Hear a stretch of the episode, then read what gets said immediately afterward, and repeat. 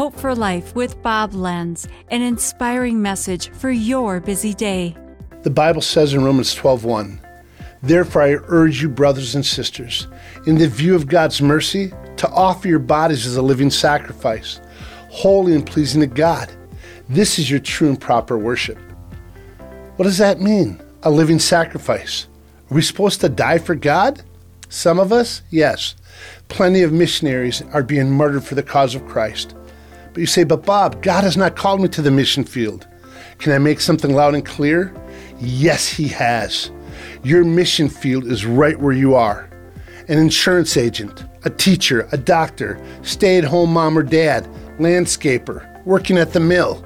Wherever you are, God has called each and every one of us into full time ministry. He calls us to sacrifice our selfishness in order to serve Him and care about others. That's the call of the cross. Not to live a comfortable life, a safe life, but to do what God asks, whatever it is, right where you are. Today, one of the biggest cries I hear from parents and grandparents is that our kids are not following Jesus anymore. But I wonder, what have we told them? We'll make it easier, we'll make it fun.